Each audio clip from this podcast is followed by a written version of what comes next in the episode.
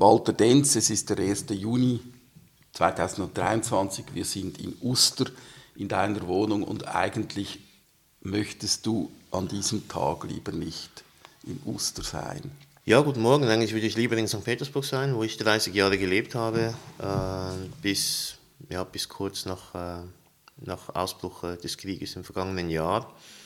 Äh, ich hatte eine wunderbare Zeit. Ich habe über die Hälfte meines Lebens in St. Petersburg verbracht. Also ich kann eigentlich Petersburg als meine, meine Heimatstadt äh, deklarieren. Äh, ich kenne die Stadt auch besser als jede andere Stadt. Ich kenne Petersburg besser als Zürich, muss ich ganz offensichtlich sagen, obwohl ich in Zürich aufgewachsen bin. Und jetzt von einem Tag auf den anderen, ähm, 24. Februar 2022, äh, ist der Krieg ausgebrochen. Russland ist in die Ukraine einmarschiert. Wo warst du damals?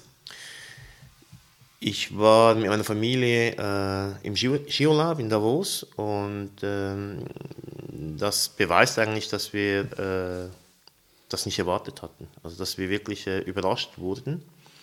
Und, äh, Aber man hat ja, Russland hat ja über Wochen Truppen konzentriert an der Grenze. Die Amerikaner haben gewarnt. Ähm, die Ukrainer haben es nicht geglaubt, die Europäer mhm. haben es auch nicht geglaubt, du hast es auch nicht geglaubt. Die Russen haben es nicht geglaubt, ich war ja nicht der Einzige. Wir waren ja, wir waren ja eine gute Gesellschaft und äh, ich kann noch beifügen, dass ich noch am 22. Februar noch Aktien gekauft habe von, äh, von russischen Unternehmen weil wir, wir also zusammen mit meinen, meinen Freunden, meinen, meinen Geschäftspartnern, äh, sicher waren, dass die Kuh vom Eis sei. Also wir waren sicher, dass äh, Putin da ein bisschen, äh, er, hat, er hat Zugeständnisse erhalten damals. Es ging um den Status von, von äh, Gebieten da im, ähm, äh, im, im östlichen Donbass. Donbass ja. ja. Und eigentlich äh, waren wir zuversichtlich, dass die Sache äh, geregelt sei. Und es war, also ich habe das komplett falsch eingeschätzt, aber nochmals, ich war nicht alleine mit dieser äh, ich war nicht alleine, aber es, es, es ist klar, ich habe es nicht erwartet und äh, sonst wären wir sicher nicht äh, in die Schweiz geflogen. Äh, ich muss aber dazu sagen, dass wir nicht in der Schweiz geblieben sind, überhaupt nicht. Äh, meine Frau ging zuerst zurück, ich ging dann mit den Kindern äh, etwa zehn Tage später. Das war in einer Zeit, wo man noch uneingeschränkt zwischen Russland und der Schweiz fliegen konnte? Nein, nicht mehr. Meine Frau kam noch bis Helsinki und dann äh, war schon fertig. Aber das, genau an dem Tag äh, wurde der Luftraum geschlossen. Bei mir, bei mir war der Luftraum schon geschlossen. Wir sind dann nach Helsinki mit dem Flieger und von dort mit der Bahn weiter. Es gab noch die Bahnverbindung und da habe ich mir so gedacht, ja, okay, gut, mit der Bahn drei Stunden, das ist eigentlich sehr angenehm. Äh, die Grenzkontrollen im, äh, finden im fahrenden Zug statt, ist eigentlich easy, werden wir das auch in Zukunft so machen. Oder? Damals hatte ich äh, noch keine wirklichen Pläne, wir standen auch alle unter Schock und wussten noch nicht wirklich, wie es weitergehen soll. Aber ich kann auch sagen, dass kurz vor der Abfahrt zurück nach Russland mir schon Freunde und Verwandte ins Gewissen geredet haben und gesagt, du kannst aber unmöglich zurück jetzt nach Russland, das geht gar nicht. Oder lass wenigstens die Kinder hier. Ich habe gesagt, nee, wir haben Schule, ich, ich muss ja, wir, wir, sind dort zu Hause. Müssen zur Schule gehen. Ja, ja, ja, das, das war äh, erst danach, in den vier Wochen äh, nach der Rückkehr, hat sich dann schon herauskristallisiert, dass das keine Zukunft hat. Einerseits geschäftlich, die Grenzen waren zu. Äh, die, wir mussten das zweite Mal nach, nach der Covid-Geschichte viele Schülerinnen und Schüler repatriieren. Ausflie äh, ausfliegen, ausfahren, muss man sagen. Fliegen ginge nicht mehr. Und äh, das andere Problem war, dass viele der Eltern der deutschen Schule, wo meine Kinder zur Schule gingen, gar nicht erst zurückgekehrt sind aus, den, aus dem Urlaub. Also in der Klasse von meinen Kindern sah es nicht gut aus. Es war fast niemand mehr da. Oder? Müssen wir vielleicht etwas ausführlicher erklären, was du genau gemacht hast in Petersburg. Damals, du sagst, du hast 30 Jahre lang in Petersburg gelebt und du hast dort eine Schule betrieben. Mhm. Eine Schule, eine russische Schule für Ausländer, die Russisch lernen wollen. Ja, es ist ein bisschen noch, es war noch ein bisschen mehr dran. Also wir, wir haben in, mit meinem Team, wir haben in Russland drei Schulen betrieben, in, in St. Petersburg, in Moskau und in Irkutsk. äh, hauptsächlich äh, mit Russisch für, für Ausländer, Fachkräfte, Diplomaten, NGO-Mitarbeiter, äh, aber auch für Schülergruppen und Manager, die nach Russland äh, gehen wollten oder durften. Das, war, das, waren schon, das waren eigentlich unsere Zielgruppen. Äh, gleichzeitig haben wir aber ja auch unsere eigenen Lehrmittel hergestellt. Das heißt, äh, wir haben dann noch daneben noch einen, einen Lehrmittelverlag betrieben, unsere Bücher natürlich dann gleich äh, eingesetzt. Und produziert in, in Russland? In, in, in Russland und im Westen natürlich. Für den westlichen Markt haben wir das auch noch. Wir hatten zwei Produktionsstandorte. Das, äh, und war das in die, in die Richtung Englisch-Russisch oder Deutsch-Russisch oder alles? Alles, ja. Es war eigentlich äh, ein monolinguales Lehrbuch Jetzt mit der modernen Technologie werden wir das online aber in verschiedenen Sprachen anbieten. Und die Lehrbücher wurden sehr beliebt, weil ja natürlich in, in einem modernen postsowjetischen ähm, Setup getestet wurden. Das heißt, wir haben eben Russisch unterrichtet für, äh, für Menschen, die eben an dieser russischen Privatwirtschaft ja, interessiert waren. Also diese, diese ganze, das neue Russland, das, das, das in den 90ern begonnen hatte. Das hat Auswirkungen gehabt auf äh, das Vokabular, äh, auf Ausdrücke, auf Themen. Ja? Und das heißt, da mussten neue Begriffe geschaffen werden, die im äh, sowjetischen Vokabular nicht vorgesehen sind. Hast du da ein paar Beispiele? Gut, es gibt natürlich wahnsinnig viele Anglizismen, die, die in, in, in, in Russland die es geschafft haben, aber wir haben natürlich auch äh, das ist jetzt nicht so, nicht so spannend. Das sind einfach Anglizismen, die russifiziert wurden. Aber du hast natürlich auch äh, Begriffe aus dem Jargon der, der, der Mafiasprache, also der, der Banditensprache, für das Russland ja mh, mm, Berühmtheit äh, erlangte in, in, den frühen 90er Jahren. Und äh, die haben es dann wirklich zum Teil in den Mainstream geschafft. Also die wurden dann irgendwie schon Bestandteil der, ähm, äh, der Sprache, die nachher auch in der völlig normalen, zivilisierten Geschäftswelt gesprochen wurde. Was sind das für Begriffe? Ähm, ja, ich muss jetzt mal überlegen. Wir haben. Ich müsste es nach, ich müsste es, nach, ich, ich müsste es nachschauen jetzt. Ich habe das nicht so präsent, weil einfach das so in meinem, in meinem Gedächtnis verfangen ist. Ich weiß es zum Teil nicht mal mehr, aber ich weiß, dass diese Begriffe, dass es die zu Sowjetzeiten nicht gegeben hat. Sie hat es einfach nicht gegeben. Mhm.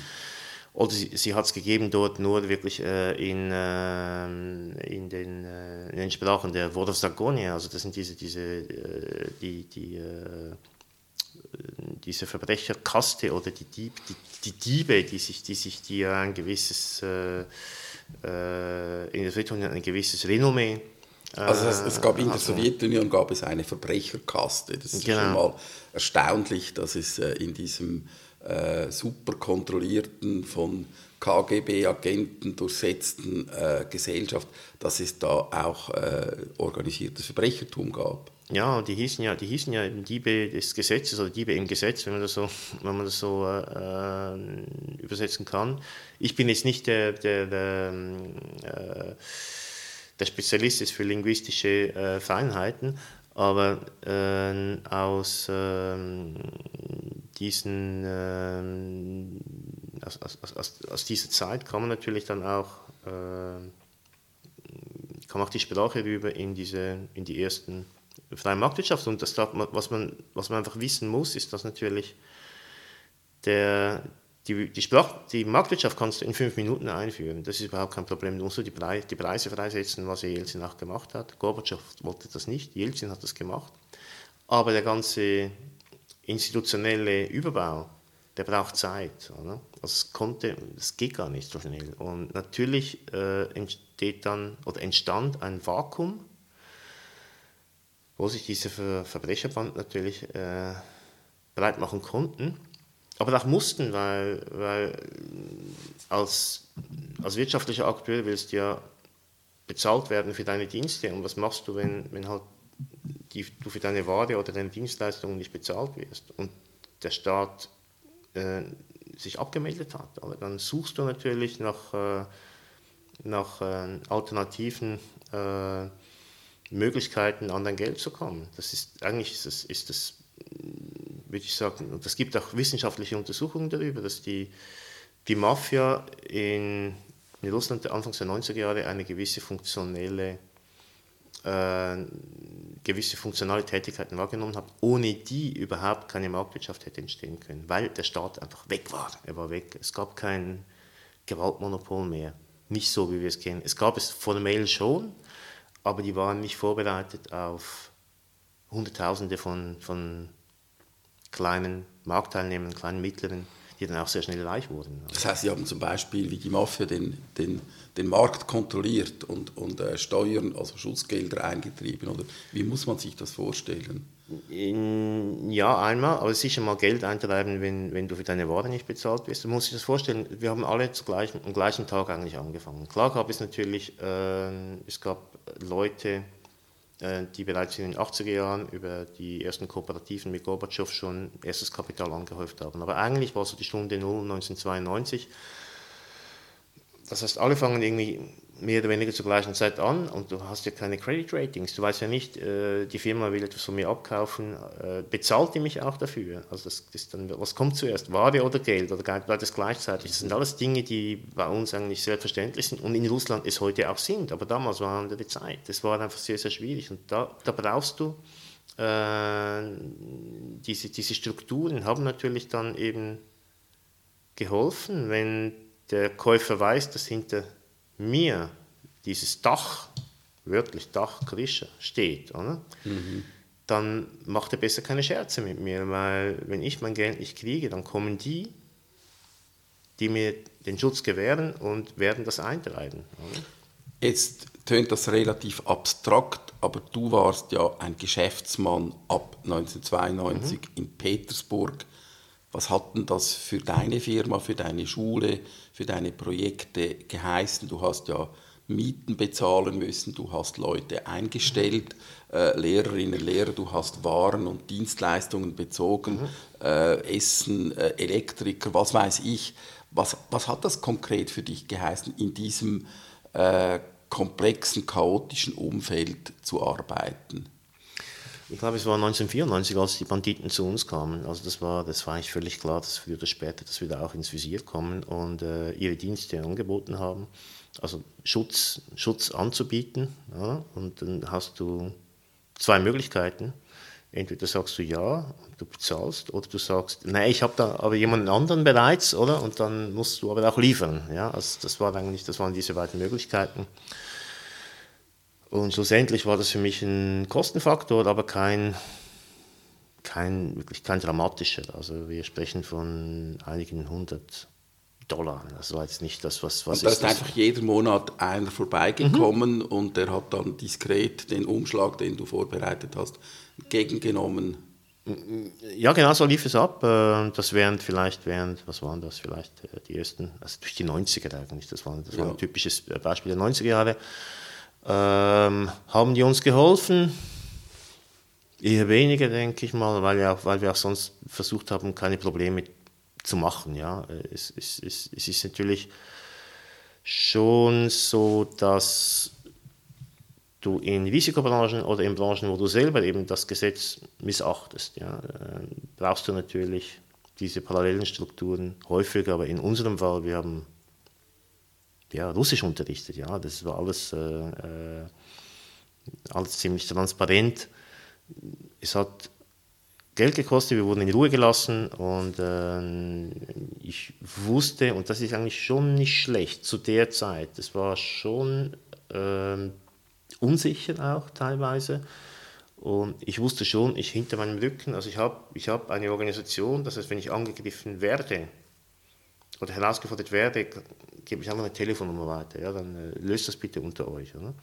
Und dieses Wissen gibt dir schon eine, eine gewisse prophylaktische, so ein Sicherheitsgefühl. Ja? Das ist, äh, aber das, aber wirklich, ich muss sagen, es war für mich nie ein Angstfaktor.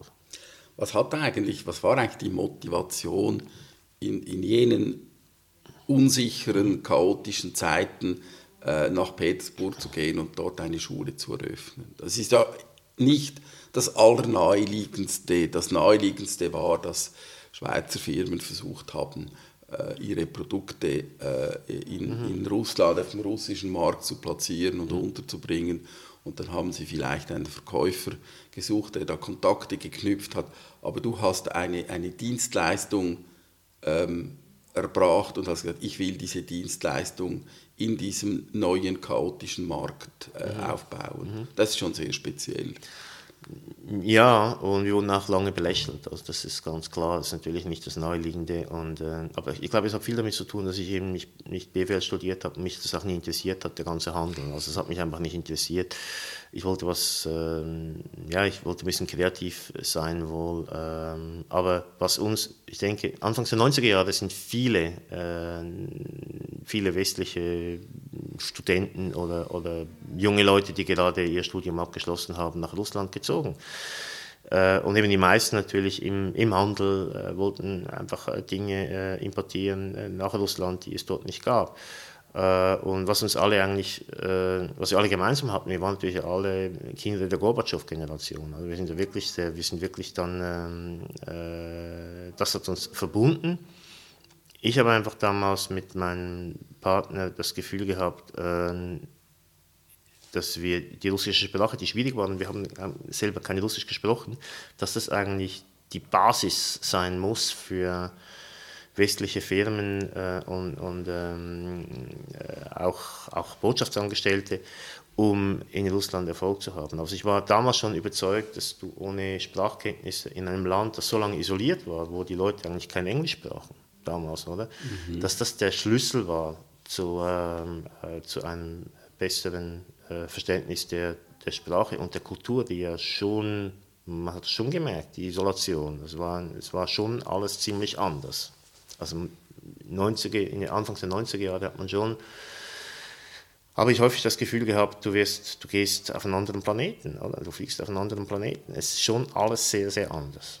Es ist eben um Was war dann anders?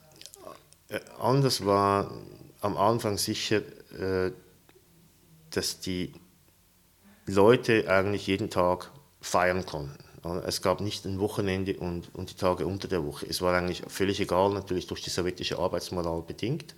Damals noch, dass eigentlich äh, Leute, die im Staatsdienst gearbeitet haben, es war eigentlich völlig egal, ob du jetzt da ein bisschen müde zur Arbeit kommst am nächsten Tag oder nicht. Aber ich habe nicht keinen großen Unterschied gesehen jetzt zwischen äh, Freitagabend abfeiern oder das gleiche am Montag. Oder? Das ist natürlich etwas. Dann äh, die Größe des Landes natürlich ist natürlich auch etwas, was äh, die Durchmischung, also dieses, äh, äh, äh, was, wenn man das jetzt mit heute vergleicht, das ja das, das, das, was mich immer fasziniert hat, dieses Kosmopolitische, dass halt äh, Russland, Sowjetunion, aber auch Russland ein Vielvölkerstaat ist, dass, dass du wirklich dann äh, Leute triffst, die, die genau, die, die eigentlich zur Stadt gehören, aber, aber schon mal visuell nicht dazu passen. Äh, ich, hab, ich war überrascht, so viele Asiaten zu treffen in, in St. Petersburg, ohne zu wissen, dass es, äh, ja, dass es Kalmykien gibt, oder dass es andere Republiken gibt, äh, die, die halt asiatisch geprägt sind und, und vor allem auch, dass, äh, dass es innerhalb äh, von Russland viele Koreaner gibt. Es gibt Buryaten, Koreaner und so weiter. Später habe ich erfahren, dass eine Mitarbeiterin von mir Griechin war. Das ist Hunderttausende, vielleicht Millionen von Griechen, ethnischen Griechen gibt, die, die in der Sowjetunion äh, groß geworden sind und jetzt in Russland. Und dieses Völkergemisch, das ist eben schon etwas, das ich so nicht erwartet habe. Äh, und, und das eigentlich auf mich einen faszinierenden Einfluss hatte. Also diese, dieses, äh, dieser in Moskau fast noch mehr als in Petersburg, aber auch in Petersburg muss ich schon sagen. Die ganzen kaukasischen Völker, das alles, was dann im, im, im Nordkaukasus äh, in den Bergen gelebt hat, ist häufig waren die natürlich auch in Petersburg. Bis, hin, bis, bis, bis runter zu, zu den Millionenverkäufern aus Aserbaidschan. Ja, das ist eine wahnsinnig faszinierende äh, Schilderung, die du da gibst von diesem ähm, Riesenreich. Und es ist auch so, dass die äh, Auswanderer, die am Anfang des 20. Jahrhunderts in die Schweiz zurückkamen, vielleicht unter ganz ähnlichen Vorzeichen, ähm, die haben auch immer gesagt, dieses Russland, das ist so groß und da kann man atmen. Äh, und das, mhm. das hat ihnen dann in der Schweiz gefehlt, wo sie dann den Rest ihres Lebens verbracht haben. Wenn du jetzt auf diese 30 Jahre zurückblickst, äh, wo du in, in Russland warst, äh, der Anfang sehr chaotisch, aber irgendeinmal hat sich das ja dann eingerenkt und, oder ich müsste das fragen, hat es sich dann einmal eingerenkt und hat sich sozusagen ein neuer Alltag ergeben mit staatlichen Organen, die auch wieder ihre Funktion äh, aufgenommen haben oder ist das weiterhin so chaotisch geblieben? Nein, ich meine, damals hatte ich natürlich nur die, äh, die, die Froschperspektive. Das heißt, ich habe dann erst später dann wirklich äh, auch ähm, mich befasst mit der, mit der politischen Ebene. Äh, dazu komme ich noch.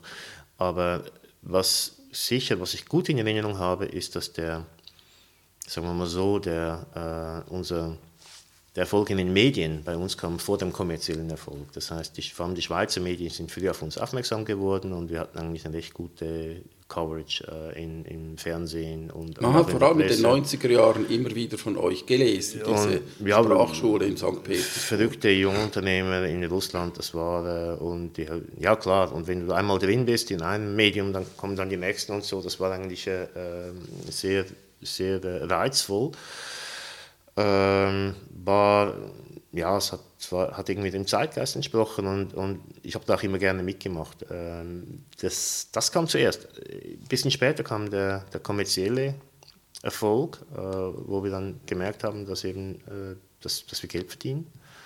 Und äh, gleichzeitig kam, das habe ich aber erst später erfahren, äh, kamen wichtige Reformen wichtige Reformen. Ich habe das mehr so aus der Perspektive erlebt. Plötzlich konnte man legal arbeiten. Das heißt, plötzlich hat man sich um die KMUs gekümmert mit einer speziellen Steuergesetzgebung, mit äh, vereinfachten Buchhaltungsvorschriften. Ja.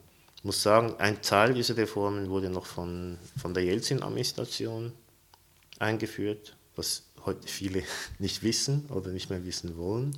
Aber ein Teil und der für uns wichtigere Teil wurde von, äh, von der damaligen, äh, von der ersten Regierung von äh, Wladimir Putin äh, äh, eingeführt äh, unter Federführung von, von German Greff. Also das muss man der ganz hat sich ja damals sehr demokratieorientiert gezeigt. Ja, und vor, allem, und vor allem hat er gesagt, wir senken die Steuern so, so, so lange, bis die Leute anfangen, sie zu bezahlen. Jetzt nicht wörtlich, aber, aber absurde äh, absurde Formulierung, ich würde das gerne wiederholen. Wir senken die Steuern so lange, bis die Leute anfangen, sie zu bezahlen. Das heißt, vorher hat einfach kein Mensch Steuern bezahlt. Ja, weil sie einfach, äh, ja, weil das, das, Steuersystem war auch, es, es, war, es war alles andere als optimal. Und du musst ja, du musst ja äh, in einer in diesem Umbruch, ja, und du willst ja eigentlich Demokraten haben, du willst ja äh, Staatsbürger irgendwo ähm, schaffen und, und, und da brauchst du Steuerzahler. Ja? Nur, wenn du, wenn, nur wenn jemand Steuern zahlt, und das dann darf gerne auch ein bisschen wehtun, aber nicht zu sehr, dann äh, hast du, wirst du mündige Bürger haben, die dann eben auch Ansprüche an diesen Staat stellen und eben auch bereit sind, da irgendwo mitzuarbeiten. Oder? Also das ist schon, für mich war das ein sehr interessanter Aspekt an der ganzen Geschichte. Ich denke, für den russischen Staat damals ging es vor allem äh, man hat auch versucht, diese Schattenwirtschaft irgendwie zu legalisieren, und hat das recht gut gemacht. Also das muss ich sagen, das sind diese, die Eckpfeiler dieser äh, äh, Reformen des Jahres 2000 äh, stehen heute noch. Ja? Über, immerhin äh, über 20 Jahre hat das gehalten. Und die Eckpfeiler sind äh, eine, eine Flight Tax, Einkommensteuer von 13 Prozent die für besonders hohe Einkommen nach 15 angehoben wurde. ähm, viele Betriebe sind mehrwertsteuerbefreit, wenn sie unter einer gewissen Größe agieren. Ähm, wir haben sehr bescheidene äh, Lohnnebenkosten, auch in, in, diesem geschützten Bereich der, der kleineren bis mittleren KMUs. Und die äh, Gewinnsteuern sind absolut vernachlässigbar. Und das sind so die Eckpfeiler und die, die existieren bis heute.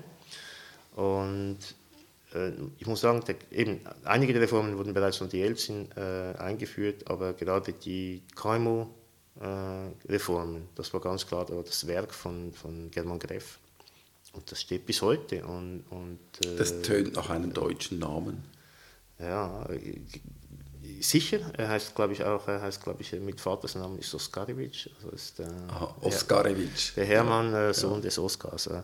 Ja. Äh, ich glaube, ist heute, was ist er, bei der Sperrbank, glaube ich. Ist, hm. das ist jetzt die geschäftliche Seite.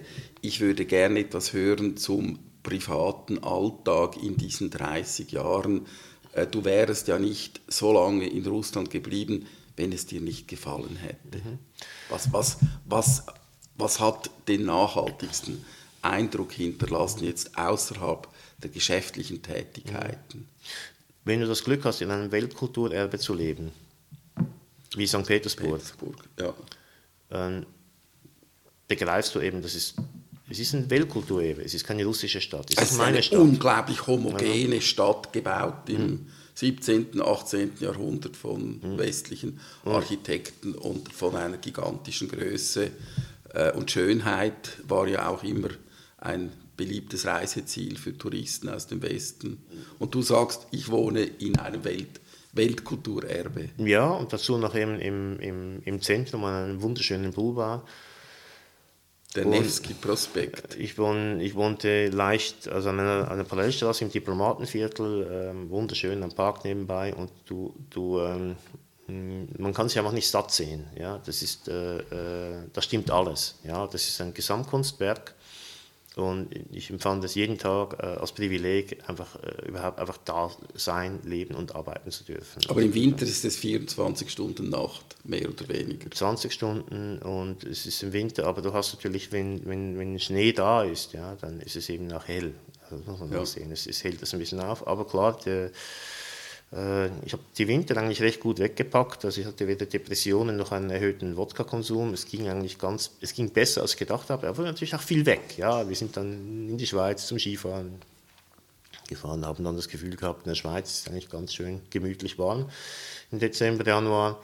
Ähm, die Dunkelheit macht vielen zu schaffen. Mir hat es überhaupt nichts ausgemacht, äh, weil wir auch immer busy waren und äh, immer was los und, und äh, es gab immer viel zu tun.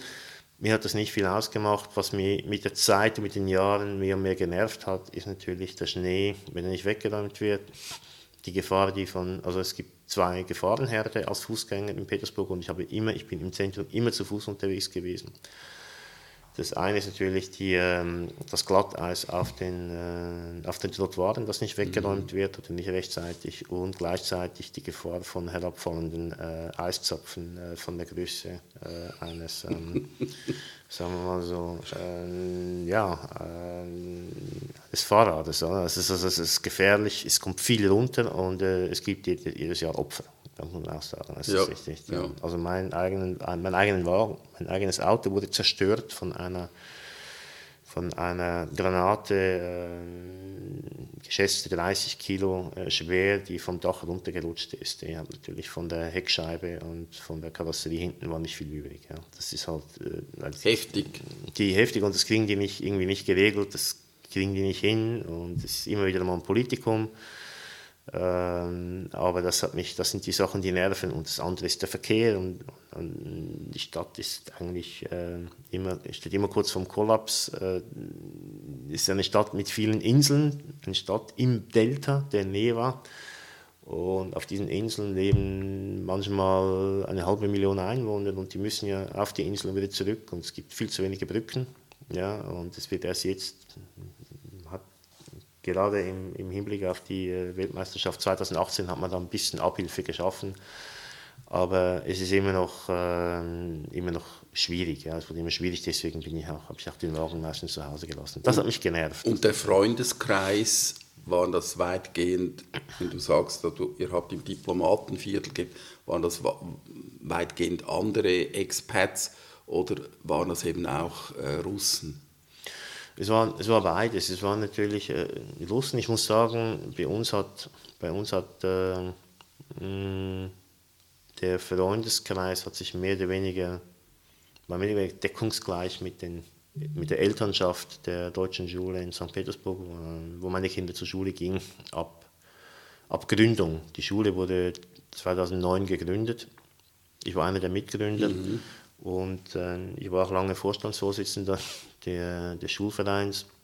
Und das war so, das ist eine gemischte russisch-deutsche, auch schweizerische Gruppe, ähm, die aber ein großes Interesse hatte, die Kinder eben in, in Deutsch zur Schule gehen zu lassen mit einem deutschen Programm. Ja. Das wurde dann nach 2014 noch akzentuierter, weil natürlich da schon ähm, vorsichtiger, wir sind dann schon vorsichtiger miteinander umgegangen. Das heißt, es gab dann schon, mm, ich muss sagen, nach 2014 bedeutend weniger Austausch, so ad hoc mit, mit Russen.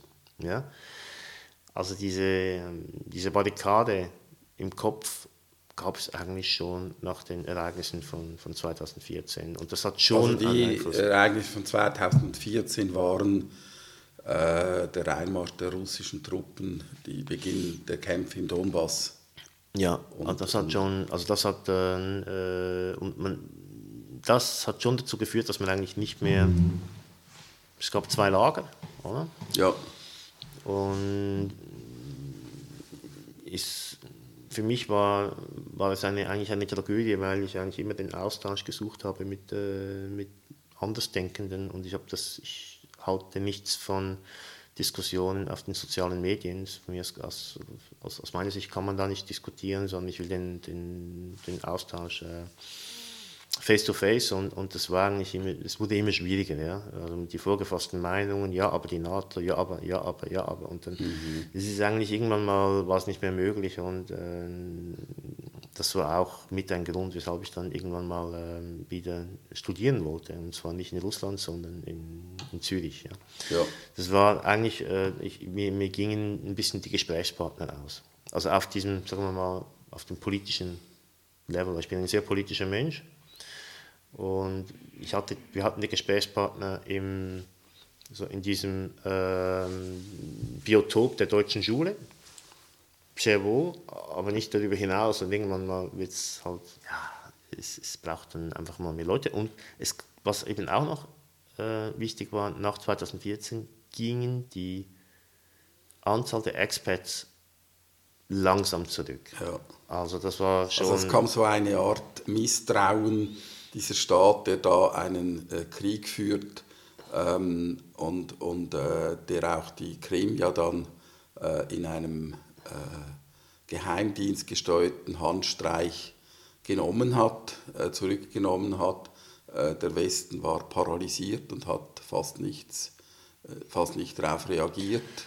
Das war eben auch interessant. Ich meine, ich, ich habe mich furchtbar aufgeregt, als der Bundesrat äh, den automatischen Informationsaustausch der OECD, also nach OECD-Richtlinien 2017 mhm. mit Russland unterschrieben hat. Ich dachte, ihr seid nicht ganz dicht. Ich meine, das, gibt, das geht ja gar nicht. Oder? Und das hat mich sehr wohl direkt betroffen, weil ich ja natürlich, äh, natürlich habe ich mein Welteinkommen in Russland versteuert, aber natürlich hat es mir nicht gepasst, dass die eigentliche Steuerverwaltung meine meine, meine Bankdaten äh, ungefragt äh, dem mhm. russischen Fiskus äh, rübersteckt, dann denke ich mir schon, hallo, also gut, es ist anscheinend Russland immer noch, äh, es ist auch verwirrend, oder? Äh, es, es ist, ich habe dann immer noch ein normaler Staat, ich denke, für, mit dem man äh, Handel und Austausch pflegt. Für unseren damaligen Finanzminister Uli Maurer war äh, Russland offensichtlich ein Rechtsstaat wie Deutschland oder, oder Österreich und dann, okay, gut, dann ist halt so und dann äh, ja, du bist verwirrt, oder? Und dann äh, denkst du, okay, gut, ich halte mich sowieso an die Regeln, muss ja, oder? Das war völlig klar. Äh, und wir haben dann auch, das war nie ein Problem. Äh, das ist, ich fand es einfach, ich fand das schon noch speziell als, als Schweizer, dass, dass deine Bank da, also dass wirklich deine, deine, deine Kontostände nachher äh, ungefragt äh, dem russischen Fiskus übermittelt wurden. Aber war halt so, oder? Und Jetzt nähern wir uns langsam wieder der Gegenwart, also vor allem diesem äh, traumatischen Datum äh, vom Kriegsausbruch im Februar 2022. Was du jetzt sagst, heißt, es war ein Stück weit ein unerwarteter äh, Moment, aber auf der anderen Seite hat sich die Stimmung schon eingetrübt und zwar schon viele, fast zehn Jahre vorher. Also hat sich, hat sich die Stimmung verschlechtert. Es gab Meinungsverschiedenheiten im Alltag und irgendwie, natürlich im Nachhinein kann man sagen, es hat sich vorbereitet, aber es war nicht mehr so wie früher, als dann der Krieg ausgebrochen war. Da gab es schon diese, diese Vorbelastung. Ja, das stimmt absolut. Äh, du hast unter den Experts aber unterschiedliche Meinungen immer gehabt. Ja. Es gibt äh, heute noch, äh, äh, und ich kenne die, auch Schweizer, die, äh, die in, heute in Russland leben. Es ist ein Unterschied, ob du natürlich hier bist und wie äh, Roger Köppel hier, oder? Ähm, ein, ähm, ein Eine Loblied. Wallfahrt nach, nach Moskau. Die Wallfahrt nach so ist natürlich äh, völlig idiotisch, weil der Mann hat keine Ahnung, er hat in Russland gelebt, kann kein Russisch. Also das ist für mich einfach ein, ein, äh, ein schlechter Witz. Oder? Aber äh, es gibt... Es war eine Selbstdarstellung, es ging nicht um Russland. Ja. Es ging bei dieser, äh, vielleicht erklären wir kurz, Roger Köppel ist vor einigen Monaten nach Russland gefahren und hat dann nach Moskau und hat dann gesagt, das ist alles alles Paletti mhm. und äh, die Leute sind glücklich und der Krieg ist kein Thema. Und äh, das war aber in erster Linie eine Selbstinszenierung dieses äh, Journalisten. Ich habe dann mehr, absolut. Und, und ich kenne eben auch viele, also auch einige Schweizer, die in Russland geblieben sind und die wirklich die Russisch können und die trotzdem, zum, die trotzdem eine andere Meinung haben als, als der Mainstream, die ganz klar zum, zum Kreml halten ja, und, und das versuchen auch irgendwie zu erklären. Äh, es gibt, wie gesagt, verschiedene Meinungen. Es gibt natürlich auch, äh, äh, für mich ist das ein Stück weit Stockholm-Syndrom. Es ist wirklich äh, äh, natürlich, du, Man du bist. sympathisiert mit dem Geiselnehmer. Ja. Du bist und du willst, du, es finden Verdrängungsvorgänge statt. Äh, übrigens auch bei mir, wenn ich in Russland bin. Ich, ich bin ja auch später noch, noch einige Male in Russland gewesen und werde es auch in Zukunft tun man will gar nichts wissen. Ja? Das, man will einfach nichts, man möchte das ausblenden und das kann man, äh, das ist ja Kopfkino, oder? Das kann man ja eigentlich äh, ganz gut. Die einen können es besser, die anderen weniger gut, aber ähm, das, ich denke, das ist eine Überlebens Überlebensstrategie, äh, die, die eben viele an den Tag legen. Ja? Und andere können das überhaupt nicht. Ja? Und, und ich, aber du hast schon recht, es sind natürlich schon vorher hat, man, hat sich das vorher schon war, gab es eine gewisse Dynamik. Ja? Äh, du bist entweder für uns oder gegen uns. Äh, wenig Raum für Diskussionen. Und das Ganze hat dann wichtig nochmals, also die, die, äh, die Ausweitung ähm, der, sagen wir mal, der Staatsmacht, äh, die Drangsalierung der Journalisten, vor allem mit diesen neuen Gesetzen über, über Inagent äh, und die Sache, die hat natürlich... Äh, Sprachregelung, es gibt ja keinen Krieg, es gibt eine Spezialoperation. Das, aber nochmals die ganze, ja, die, die, äh, sagen wir, die Einschränkung der, der persönlichen Freiheiten, äh, die gab es, die haben natürlich gerade Menschenrechtsaktivisten vorher schon gespürt. Und für mich gab es so einen Moment, wo es dann wirklich sehr schnell den Bach runterging. Das war nach, äh, nach der Verhaftung von, äh, von Nawalny. Also da hat man gesehen, mhm. es gab dann noch Demonstrationen, kurz, kurze Zeit. Und danach war wirklich so, äh, da dachte ich schon, die Frage ist einfach, wie lange wie lang, wie lang können wir da noch bleiben, wie lange geht es noch? Und wir haben so gedacht, ja, vier, fünf Jahre wird es schon noch äh, durchzuziehen sein ich war, für mich war ganz klar, dass ich so lange in Russland bleibe, äh, solange das Geschäft läuft und gleichzeitig wir für die Kinder eine, eine gute Schule haben. Das heißt, die, die deutsche Schule muss weiterhin, die, Schule gibt es auch heute noch, aber konkret die Klasse, wo meine Kinder zur Schule gingen, äh, ist dann aufgelöst worden, weil einfach keine Schüler mehr da sind. Und wie alt sind die Kinder jetzt? Die sind zwölf. Ja. Mhm. also für mich waren immer die beiden Aspekte, das Schulische und das, äh, äh das Geschäftsmodell, Modell, das natürlich dann äh, weggebro weggebrochen ist.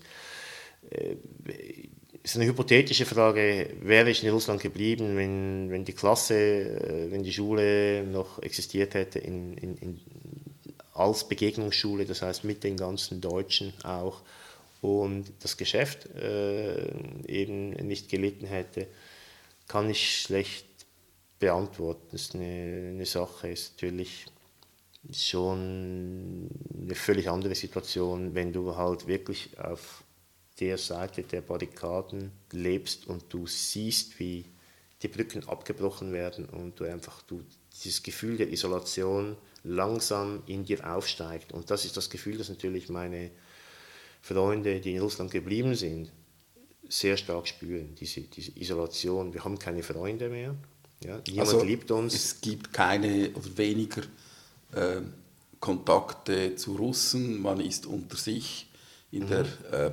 Expat-Community und, und äh, haben dann die Leute Angst, die Russen mit dir zu reden?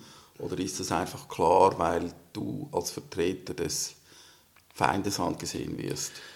Ich denke, die Leute, die du früher schon gekannt hast, ist überhaupt kein Problem. Also es gibt die Küchengespräche, gibt es weiterhin. Also in der Küche kann man immer noch kannst sagen, was du willst. Es ist, es ist sicher, es ist überhaupt kein Problem. Aber du bist natürlich im öffentlichen Raum, äh, sind die Leute vorsichtiger geworden.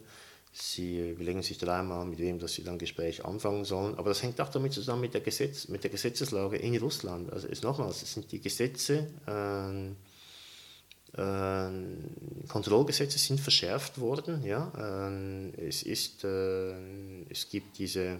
diese ja, es wurden auch viele NGOs verboten oder die wurden als die wurden feindlich erklärt. Oder ich denke auch, dass äh, die verschiedenen äh, parteinahen Stiftungen in Deutschland, äh, die, die wurden im Prinzip verboten. Oder? Und, und ich habe mich da auch immer am, am, russischen Strafgesetzbuch orientiert, das ist ganz klar. Ich meine, ich will, äh, du, du musst, das musst du auch, ja. Du, du lebst in einem Land, äh, es werden Strafen verschärft und, und daran hast du dich zu richten, ja. Also wenn, wenn äh, diese, diese Kategorie der ausländischen Agenten oder Agenten, ja, ne, die, die haben immer weniger ähm, Möglichkeiten, sich zu artikulieren. Viele sind im Ausland, aber auch wenn ich jetzt als hm, Normalsterblicher mit diesen Leuten Kontakt aufnehme. Nur schon der Kontakt kann äh, auch schon äh, straf so ein, ein Vergehen oder ein, schon Vergehen, ein Verbrechen. Ja. Da muss man aufpassen, aber auch im digitalen Raum. Oder? Im digitalen Raum angefangen hat ja,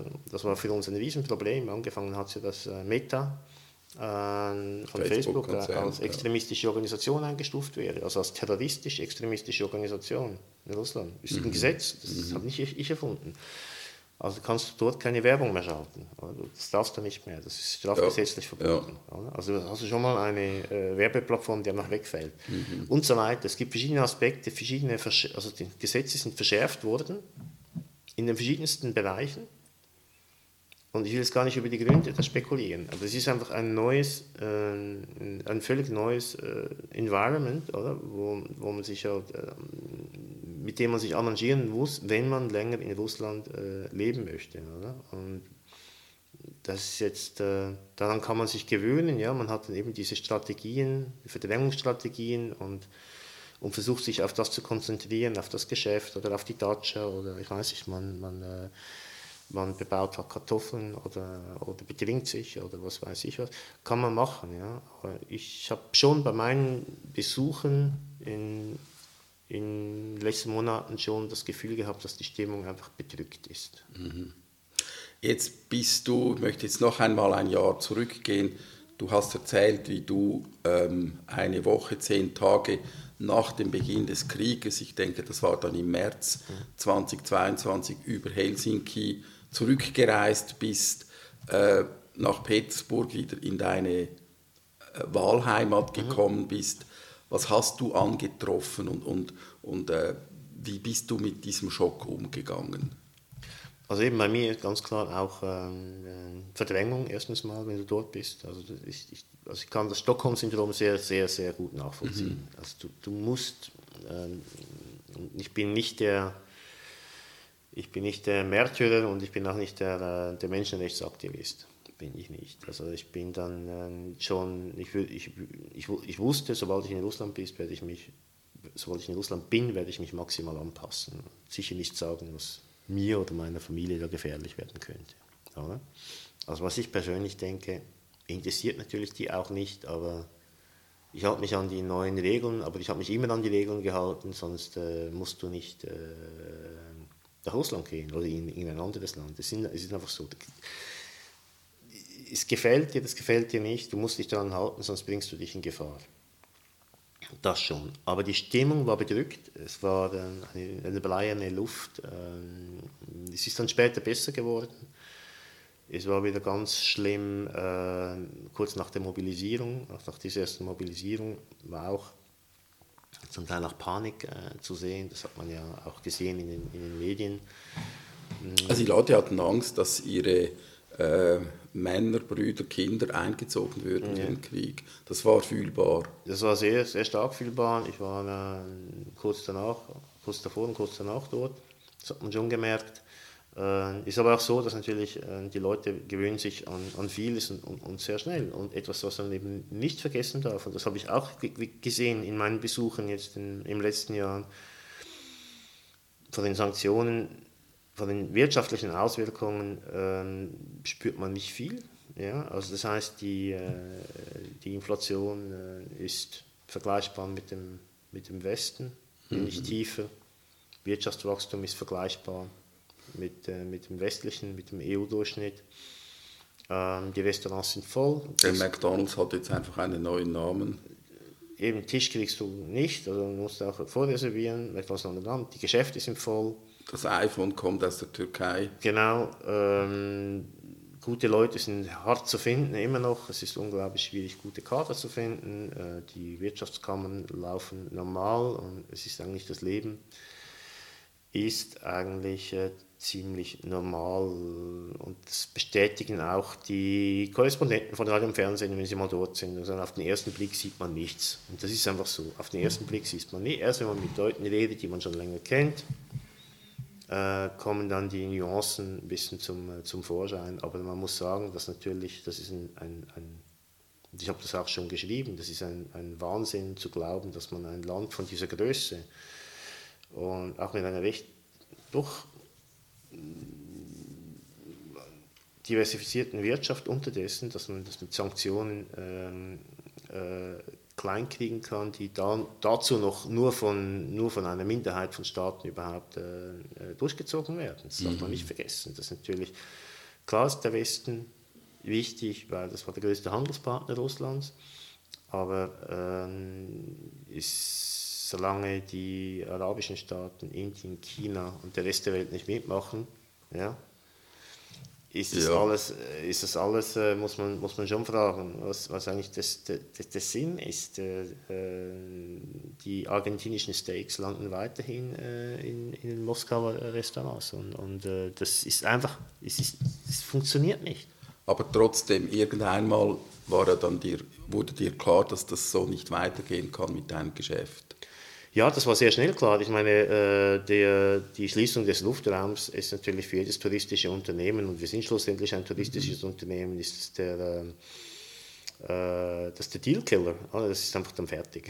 das müssen wir gar nicht diskutieren. Also dem Moment keine Schüler mehr gekommen. Ja, kommt niemand mehr rein, kommt niemand mehr raus, oder? Also ich ja. kann dann schon noch, äh, und die Schulen bleiben ja geöffnet. Meine, Schulen in Petersburg und Moskau sind offen und wir haben noch ein paar ähm, ein paar interessante Zeitgenossen, die sich dann die Mühe machen, über Belgrad oder Istanbul einzureisen. Kann man machen, ja, es, äh, oder über Tallinn mit dem Bus nachher rüber. Äh, Visa sind teuer geworden, kann man machen. Die Leute sind sehr nett an der Grenze, also die russischen Grenzen sind super freundlich und so lassen jeden rein.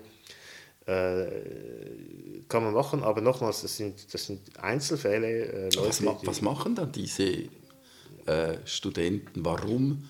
Sind die jetzt in Russland oder reisen nach Russland und wollen Russisch lernen? Ist das Abenteuertourismus?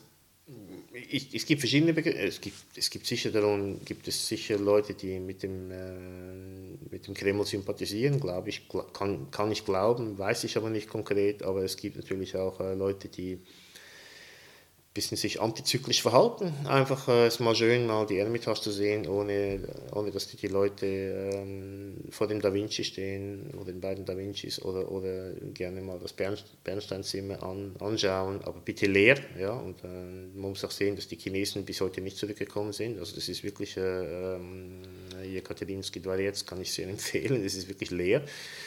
Äh, die, äh, die die ganze äh, Ballett- und, und Opertruppen da, die also Marinsky-Theater, die können ja auch nicht mehr ins Ausland reisen, spielen sie halt mehr im Inland. Ja. Das, ist, äh, das kulturelle Angebot ist weiterhin sehr, sehr reich, die Preise sind zahlbar. Also ist, es, gibt, es gibt viele Gründe, weshalb man Petersburg 2023 besuchen soll. Ja, und der russische Staat, da besteht keine Gefahr, dass er dann einmal einen... Ähm Schweizer Touristen einpackt, ähnlich wie diesen amerikanischen Journalisten und ihn für ein paar Jahre in den Knast steckt. Also ein Touristen glaube ich, glaube nicht, solange die nicht mit einem Plakat hier äh, durch die Stadt laufen.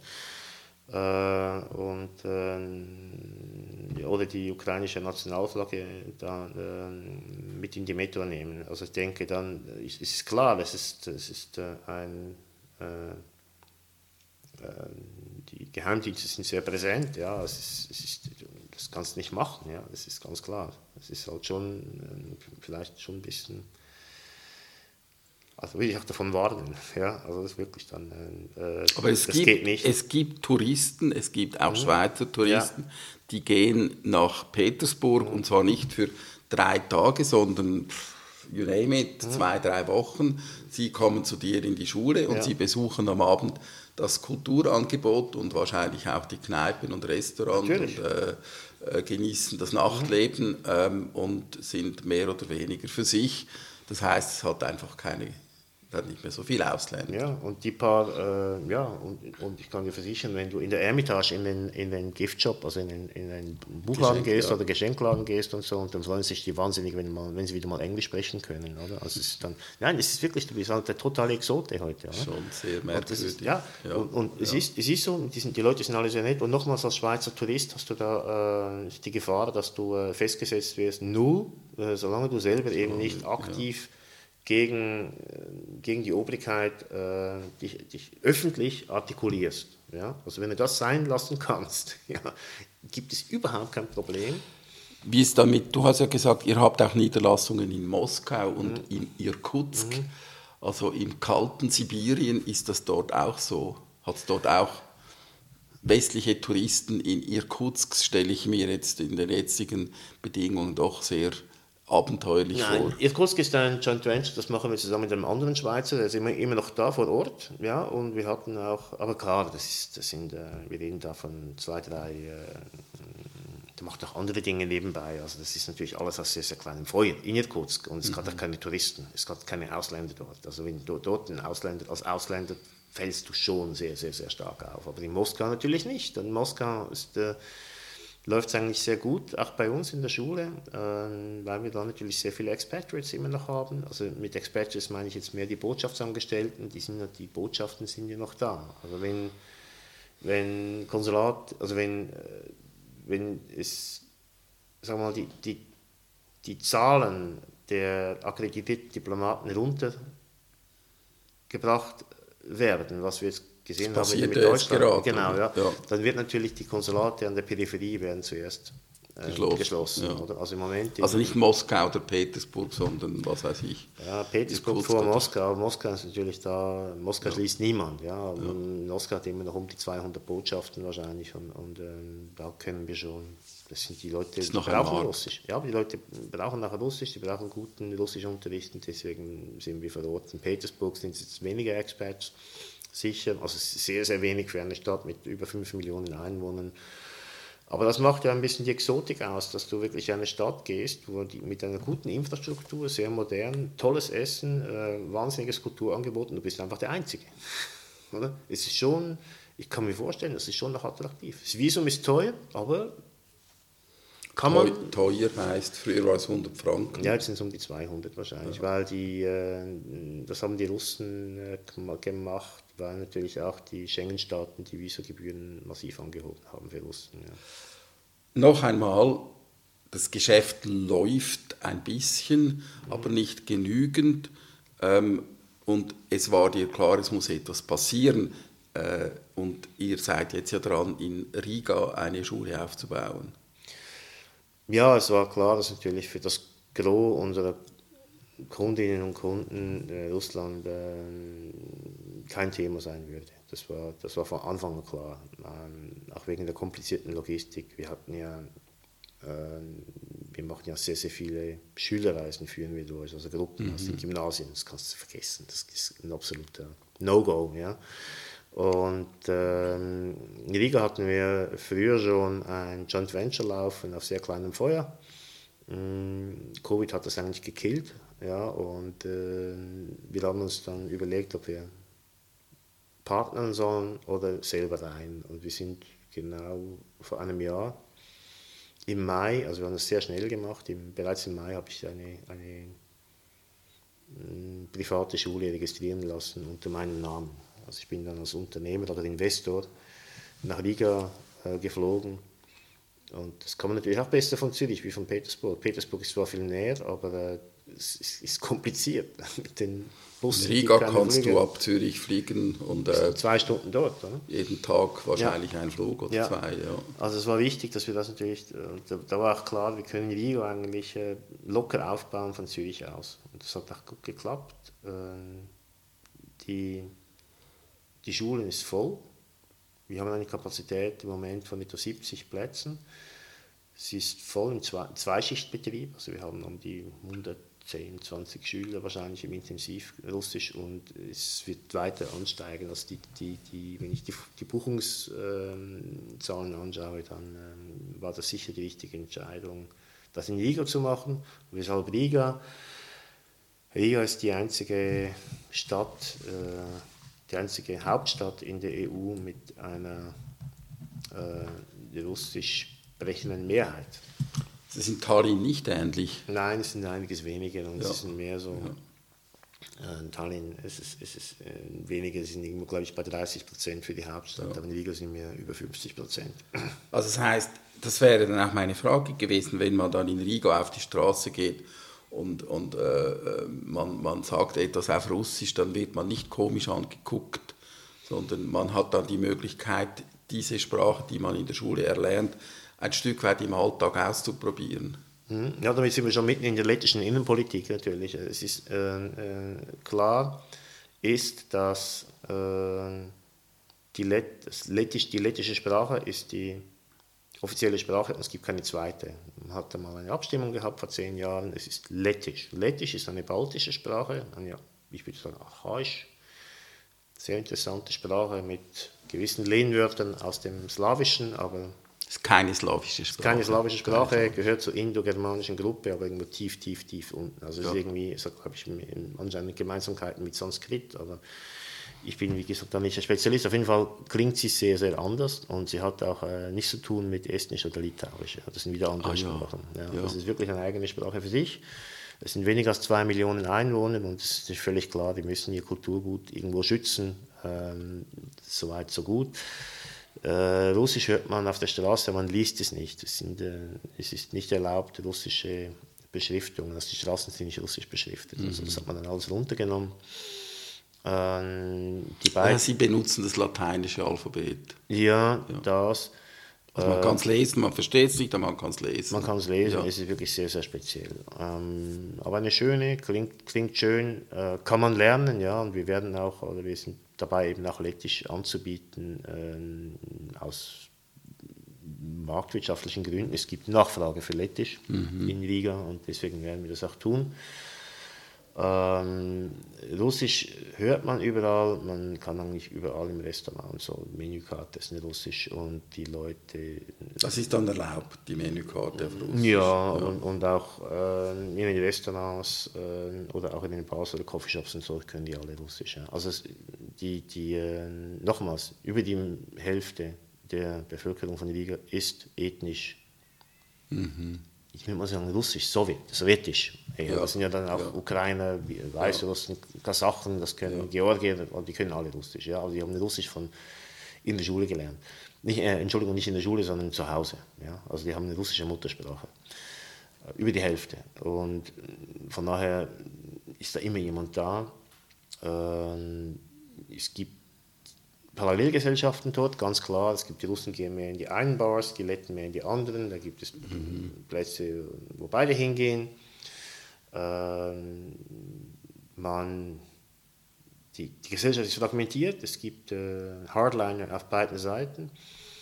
Ähm, es gibt auch ein Problem von, von einer russisch sprechenden Minderheit, die offen oder nicht offen äh, den Kreml unterstützen gibt es. Mm, ist, ist so. Ähm, es gibt äh, aber auch äh, russische Letten, die dann die ganz klassisch als, als, als lettische Patrioten verstehen. Und das hat man jetzt gerade wieder gesehen bei der Eishockey-Weltmeisterschaft, äh, an der Lettland äh, überraschend Bronze holte. Und das hat doch das Land wenigstens für 24 Stunden zusammengeschweißt. Ja. Mhm. Äh, und dann ist es dann auch egal, dass der Torhüter Abdushilov eben auch ein, ein, kein Lette ist, aber er ist natürlich ein Held Lettlands jetzt. Also das mhm. Sport hat da schon eine integrative Funktion. Und leider sind die Letten nicht in allzu vielen Sportarten sehr gut. Es ist natürlich ein kleines Land, ja, aber im, im Eishockey gehören sie heute zur Weltspitze und deswegen hat dieser Eishockey-Sieg, diese Bronzemedaille Medaille auch ein, ein unglaubliches Echo ausgelöst. Mal schauen, was, was noch da dann weitergeht. Auf der Straße sind die Leute kommen klar, die waren immer schon, es gab immer schon Russischen in, in Riga. Ähm, politisch ist es eine verfahrene Situation, jetzt muss man schauen, gestern wurde ein neuer Präsident gewählt, ob da vielleicht die ganze Sache, ob man die ganze Sache deblockieren kann. Das, alle, die, die, ganze lettische Innenpolitik wird dominiert durch, den, äh, durch die Ereignisse im Osten, ja, durch den Kreml. Das ist natürlich, das ist, man kann das nicht voneinander trennen. Ja. Was ist deine Vorstellung oder was denkst du, ähm, wie wird sich dieser Krieg entwickeln? Was sagt deine Kristallkugel? Ich weiß, ich weiß es nicht, weil ich bin da, also ich kann da, kannst da jeden fragen, jeder hat eine Meinung, Meinung dazu. Ich denke, äh, was sicher, was man einfach einsehen muss, äh, Leute, die fantasieren damit, dass man Russland besiegen kann, äh, äh, denen sollte man nicht zuhören. Das wird nicht der Fall sein. Diese Sanktionen haben eigentlich nichts Großes bewirkt. Äh, der Westen wird noch äh, auf lange Zeit irgendwo auf Öl angewiesen sein, Gas vielleicht jetzt weniger. Der, der Preis ist sehr hoch. Ähm, äh, das Land ist, ist sehr, sehr groß. Man muss einfach mit Russland irgendwann mal klarkommen. Ja. Also das wird ähm, ein, ein Szenario, in dem Russland besiegt würde. Ich sehe das nicht, ich sehe es einfach nicht, weil auch die, äh, diese legendäre Opferbereitschaft, jetzt freiwillig oder unfreiwillig der Russen, ist eben schon eine Tatsache. Aber ich meine, du hast einfach ähm, äh, die, die, äh, es ist einfacher in einem, in einem Regime äh, wie Russland halt weiter, weitere Ressourcen an die Front zu werfen, als von der anderen Seite der Fall ist. Also ich denke, das ist das, und man, man will ja ein, ein Blutvergießen möglichst schnell beenden. Also ich denke, man wird, und ich hoffe, dass das wirklich Also auch Russland will das? Ähm, also gut, ich meine, wenn du die Familien fragst, die jetzt ihre, ihre, die Angst haben um ihre Söhne, die an die Front müssen, äh, natürlich. Aber ich meine, dass äh, am Ende, äh, dass es eine Pattsituation geben wird, ähm, wo einfach nichts mehr geht, ja. Äh, oder was, was, ich hoffe, ja, dass schlussendlich die Großmächte, und dazu gehören China und die USA, äh, halt auf die, auf die beiden Länder halt so lange Druck ausüben, bis wirklich nicht mehr geschossen wird. Und, und, aber das ist mal die eine Seite. Also wichtig ist ja, dass das Blutvergießen mal aufhört, so schnell wie möglich. Und ich verstehe die Logik oder das Narrativ, dass man natürlich mit mehr Waffen an die Ukraine, dass man, dass man die Chancen erhöht, ähm, die Gebiete zurückzuerobern. Aber was, Teil aber, davon, ja. aber was ist, wenn es eben nicht funktioniert? Also das ist dann, das ist dann, was heißt das? Äh, dann noch mehr, noch mehr Waffen oder noch mehr Offensivwaffen und so weiter. Also das ist, das ist etwas, was natürlich äh, mir auch Angst macht. Ich denke, äh, das ist ist, eine, furchtbare, ist eine furchtbare Situation, aber ähm, äh, ich, meine Hoffnung ist, dass, dass dieses Blutvergießen aufhört. Äh, Ukraine wird sicher weiterhin militärisch stark unterstützt werden und Russland wird auch weiterhin wahrscheinlich unter Sanktionen äh, bestehen, was wie gesagt für die russische Wirtschaft kein großes Problem ist.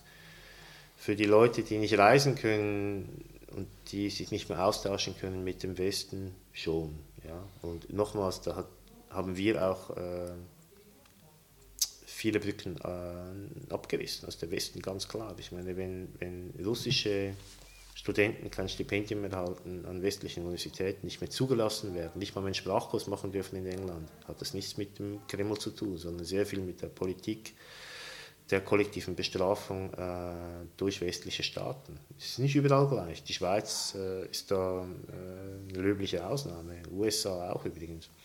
Aber es gibt natürlich viele dieser, allem dieser, dieser Staaten näher an der, an der Front, die, äh, die keinen Unterschied machen zwischen Oligarchen und, äh, und Schülern, die mal gerne ein Austauschsemester haben würden. Das, das alle gilt dann auch für die äh, europäische westliche Seite.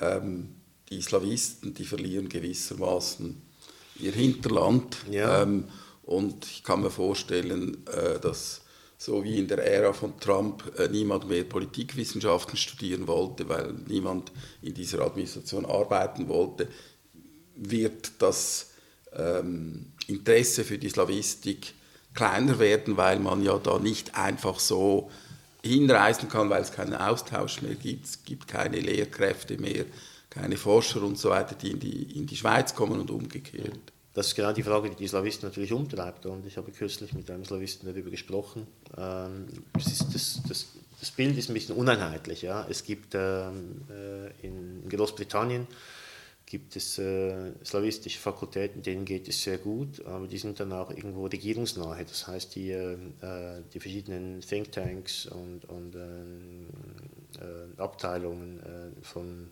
von äh, Regierungsorganisationen oder regierungsähnlichen Organisationen, die Russisten brauchen, ja, die, die kreieren natürlich einen Jobmarkt, der sehr interessant ist für Absolventen. Ja, und da sind die Zahlen auch gut. Also das ist, äh, Uni Bristol ist zum Beispiel, das läuft eigentlich ganz gut dort. Bei anderen Unis ist es natürlich äh, äh, wenig, das Bild ist uneinheitlich äh, und die Sorge, die die Slavisten umtreibt, ist nicht mal das mangelnde Interesse äh, an Studenten. Das Interesse ist anscheinend noch da, das ist nicht schlecht. Das was die umtreibt, ist natürlich, dass Hinterland weg ist. Oder, oder mhm. das ist, das, das ist, äh, es ist heute ausgeschlossen. Man kann da nicht mehr hin. Ja, man kann auch keine offiziellen, man kann auch keinen Austausch. Also die, die Uni Zürich äh, kann nicht mit der Uni Moskau irgendwelche Agreements machen. Das ist völlig ausgeschlossen. Oder? Das, ist, das geht nicht. Also, mhm. Das wäre eine staatliche Unterstützung der Schweiz oder eine kantonale Unterstützung der Schweiz äh, äh Richtung äh, Moskauer staatlichen Uni. Das kannst du vergessen. Das geht natürlich nicht. Und ich denke, da ist die, das ein langsam wirkendes Gift. Ja? Das ist, das ist die, die, die große Gefahr, die die Slawisten sehen. Ähm, für die Sprache, jetzt für die Schüler oder für die Studenten, die Russisch lernen, denke ich, wird die Sprache weiterhin relevant bleiben. Ähm, nicht zuletzt auch wegen ähm, der Ukraine oder auch wegen ukrainischen Flüchtlingen. Die meisten der, der Flüchtlinge äh, aus der Ukraine, die in die Schweiz gekommen sind, sind Russisch sprechende Ukrainer und keine Ukrainisch sprechenden, weil natürlich im Osten des Landes und im Süden gekämpft wird, wo einfach die Leute mit Russisch äh, aufgewachsen sind. Und ich nehme nicht an, dass sich das ändern wird. Also die werden ja, die Sprache wird ja von Generation zu Generation weitergegeben. Deswegen sehe ich für Russisch als Fremdsprache und Russisch auch als Muttersprache oder als Heritage-Sprache sehe ich nicht schwarz. Das wird, weiter, das wird weitergehen. In Usbekistan wird Russisch gesprochen, in Georgien wird, äh, wird Russisch gesprochen, in Aserbaidschan wird Russisch gesprochen. Ähm, was in der Ukraine später gesprochen wird, wenn man äh, das alles vorüber ist, weiß ich nicht, aber ich kann mir nicht vorstellen, dass in, äh, in Kramatorsk oder in, äh, in Kharkov, äh, Kharkiv plötzlich nur noch Ukrainisch gesprochen wird. Kann ich mir einfach nicht vorstellen. Ja.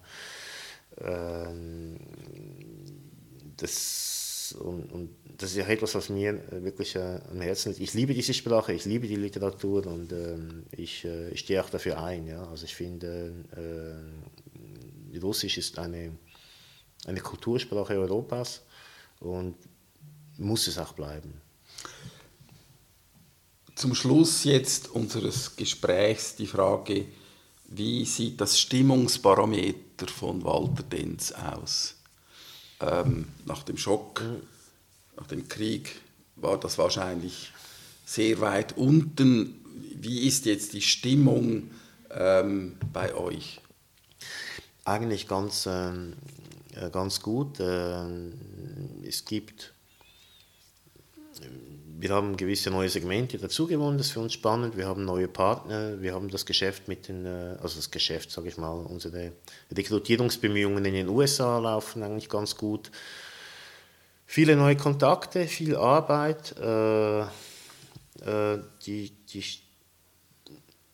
kommerziell einigermaßen auf Kurs. Äh, die Stimmung ist, sage ich mal, geschäftlich äh, äh, leicht angespannt aber eigentlich positiv. Also es ist, es ist, äh, es ist natürlich diese, der Konflikt äh, zermürbt, das ist ganz klar und, und ich, ich schaffe es auch nicht mehr zu folgen. Ich will das auch nicht. Ich will nicht täglich ein, ein Update kriegen äh, von der Front. Das, äh, ist, ich muss mich kümmern, ich muss mich um mein eigenes äh, Geschäft kümmern und ich will mich auch um, um um äh, die langfristige Perspektive äh, kümmern. Äh, wir wollen die Lehrbücher weiterentwickeln, noch weitere Lehrbücher schreiben, wir wollen die besser digitalisieren und wir wollen eigentlich überall dort sein, wo eben die, Russ, die, die Leute Russisch lernen möchten. Das heißt im Netz, aber eben auch in Riga und vielleicht an anderen Orten. Also es sind viele Pläne wieder da und das ist immer gut, wenn man, wenn man Pläne schmiedet, kann es einem nicht schlecht gehen. Ja? Es ist schon,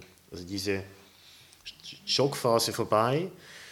Die Resilienzphase, die ja sehr, eigentlich Resilienz ist so etwas, das ist so äh, Instabilität, für mich ist Resilienz. Widerstandsfähigkeit. Ja, und Widerstandsfähigkeit äh, kann man ja nur erfahren, wenn, man, wenn es weh tut. Ja? Also das ist ja, man muss ja irgendwie aus diesem Loch rauskommen mit kleinen Schritten.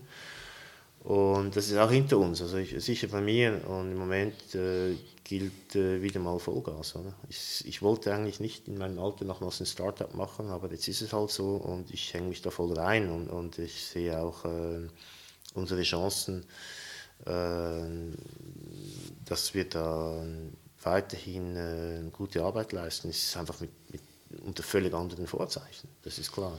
Gibt es eine Website, wo man eure Aktivitäten sehen kann? Ja, gibt es äh, auf Lidenz.com. Also, äh, Wie heißt die? Lidenz, also äh, Lidenz.com heißt die. Also, ja. wir, haben das, das historisch äh, haben wir die, Fir die, den Firmennamen immer so zusammengekürzt, dass er Lidenz lautet. L-I-D-E-N-S. Z. L-I-D-E-N-Z. Lidenz.com. Ähm, wir haben die internationalen, äh, die internationalen Aktivitäten, also mit Russisch haben wir abgespalten von den Fremdsprachen, die wir in mhm. Russisch unterrichten. Ja. Also lidnz.com ist die Adresse für alles Russische, eigentlich äh, Bücher, Bücherverlag und so weiter.